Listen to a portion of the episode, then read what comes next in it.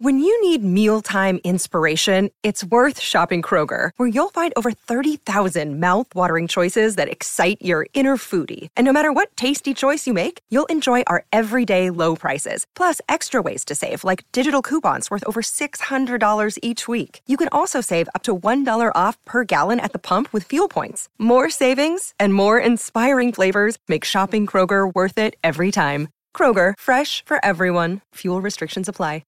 G'day, Mike Hussey here, but you can call me Mr. Supercoach. KFC Supercoach BBL is back and there's $25,000 up for grabs. So what are you waiting for? Play today at supercoach.com.au. T's and C's apply. New South Wales authorisation number TP/01005.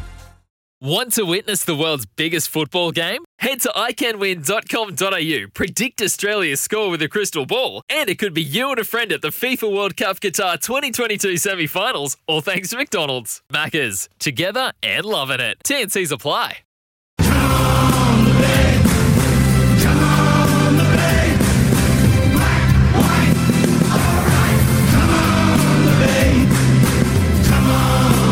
Well, if you weren't in the mood for Ranfurly Shield rugby, you might be now on the strength of that song, second time we've played it this morning. And the reason why we have is because our guest is the CEO of Hawke's Bay Rugby, Jay Campbell. Good morning to you, Jay. Thanks for joining us.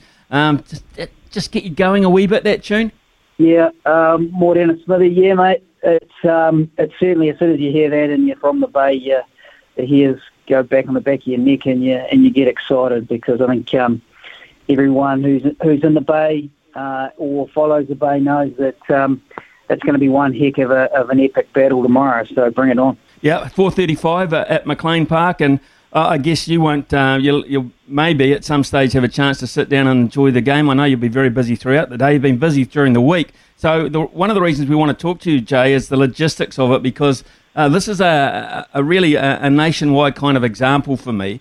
During times of COVID and certain levels of restrictions, etc., how you put together a crowd. Now, tell us a wee bit about what you've had to go through and what you've come up with.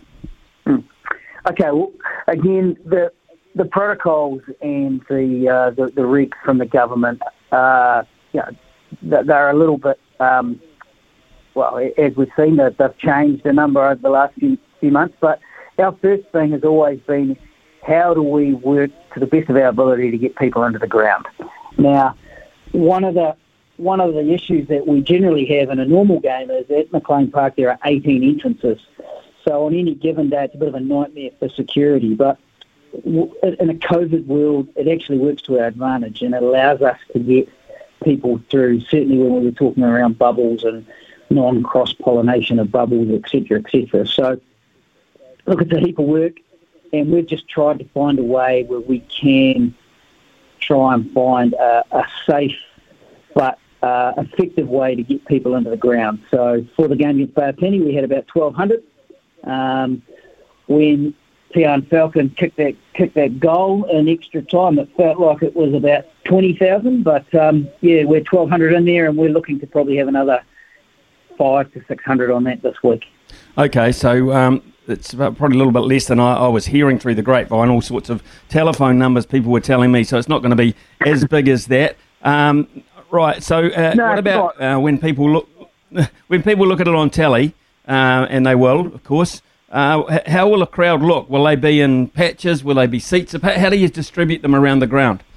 Yeah, well, thankfully our ticket partner, Flickit, were outstanding, and that they built in some software whereby if Ian Smith goes in and buys 6 tickets, once they're purchased, then the corresponding seats around those are taken out so they can't be sold. So effectively you are complying with the 1 metre rule. So when you look at it on TV, there will be a few bubbles, and again, if you come in together as a family of 6 or 8, and some of our hospitality, which are effectively as bubbles in the in our hospitality areas, then it will look quite sparse, but there'll be enough people in there to make enough noise, that's for sure. So you've had to cater to from visitors from Tasman in your allocation? Yeah, look, in an ideal world we would have told everyone from that end of the country not to come, but it's all part of sport, as you know. You want two teams competing and you want spectators. So They have arranged three flights that are coming up from the Nelson and Mochewiki areas, so we're accommodating them. I think there's 50 or 60 going into a marquee, and there's another, I think, 20 or 30 going into the grandstand. So, yeah, there's a few of them coming up, and why wouldn't they? They get a chance to make history, so, yeah. You're the lucky ones, the teams that are able to play. We've spoken this morning to Jared Beer, who's the CEO of Auckland Rugby, your counterpart up there, who cannot get his team to play in the competition as such. Even though you are playing, how much of a hit has this been because of COVID on your finances, Jay? Yeah, well, first and foremost, I feel for Beersy. I feel for those guys up there. You know, like, we're here, as you all know, Smitty, in Hawke's Bay. Well, it's business as usual, right? We're going to have coffees and we're going out for dinners and the rest of things. So from that point of view, I feel for those guys up there. I know how hard it is to work in a provincial union environment, and they'll be hurting, and not only just from the bottom line point of view, but also for their fans and their people and their players who don't get an opportunity to play. We're quite privileged, and we have talked a lot about that here, that you know, we're facing some challenges, significant challenges. You know, if we think about it, with, you know, at best we'll get 3,000 people into the ground. On a game of this magnitude, we would probably have counted on 12 to 13. And so that hits the bottom line of a you know, 100, 150K. So that's just for one game. So that hurts. But again, there are people doing it worse off than us. And we keep reminding ourselves that there are people in the hospitality sector, there are people up in the north of New Zealand who are doing it far, far worse than us. So we're a glass half full approach, and we'll just do what we can, and hopefully we'll put some smiles on the people of Hawke's Bay here, hopefully come 6 o'clock tomorrow night. Just as a point of interest, away from match day, what is, and for people that don't know, for people in Nelson who might be lucky this weekend, we don't know, but they might, what does the shield mean if you use it well to the province? Oh, it's huge. It's massive. And in a province like Hawke's Bay, where the shield is revered, and I guess if you go back to the Nelson era in terms of Marlborough when they won it, it's steeped in history. It's steeped in mystique, and we really treasure it here. We've had it out over the last 12 months. It's been in schools. It's been in hospitals. It's that feel-good factor.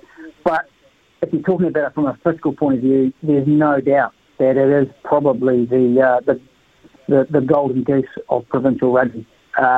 It generates income like nothing else, and it's something that's very, very difficult to replicate. So, yeah, we could cry that, you know, we're missing out on income and that sort of thing. But at the end of the day, we've got it, and these guys have got to come and try and get it. So that's the way we're looking at it. So will there be, for Hawke's Bay people listening or people around the periphery who could travel to Napier to watch this game, will there be gate sales as such or not? Look, I think we went on sale yesterday of about 550 to 700 tickets, which we have been able to work within the government guidelines of what we can do and some people on the embankment. I would suspect that most of them will be sold by the time we go to bed tonight, but there might be a few gate sales left, but it'll be few and far between. I think the interest in this game has been significant, and people are, you know, I think I just had, as we're talking here, I've got an email from a mate asking if there are any tickets, so that sort of stuff's going on. So I'm pretty sure we'll be all done and dusted by tonight. And of course, not forgetting the Hawke's Bay women's team, been another interesting season for them playing this weekend. Yeah, the Tuis, you know, it's been tough for the girls too, you know, they're amateurs, they don't get paid, and our girls have stayed really tight. It's been a tough season. It's been tough for everyone, and I just think the way they've gone about it, they haven't moaned. They've just gone on with what they've done. And you know, I watched that game last weekend, and purely from a, obviously I had an interest in the game, but that was as exciting as you can get. And the footy was ferocious, and I know that the Northland girls played bloody well. We have to play really, really well to win. So tomorrow's going to be a different beast. The Manawatu team has been buying away the best team in the championship, so it's going to be a tough tough battle. But I caught up with Gang Durkin, who's the manager, earlier, and I've caught up with Duffy over the last couple of days, and they're up for it. So, I know that our guys are wishing them all well for their game. Hopefully they can start tomorrow off with a bang. We've heard that Tasman have been looking forward to getting back to the Shield for this for quite some time. They want to be the team that creates history. Why wouldn't you want to be? I'm not sure how close you've been able to get to our team. Do you sense a real edge this week? They're coming off a bye, so fitness-wise, pretty much back in shape there. Is there a real sort of extra edge about this week for Hawke's Bay? Yeah, I think so. Look, again, we're very, very fortunate in Hawke's Bay, and we've got, I believe, one of the best captains in the country, in Ash Dixon, and he keeps his guys very, very grounded, but he also knows when to flip the switch. And it's fair to say that the guys are, they know that, we're coming up against a team that I don't think there's any debate. Tasman are the back-to-back national champions for a reason, and they'll come to Napier as the strong favourites. And I see the TAB have got them there, which I think works really well for us. But our guys are, we treasure the Shield here as most teams do, but it adds an extra element.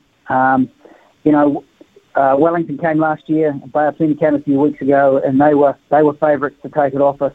It takes a lot to win the Shield. You've got to play well. Things have to fall in your favour.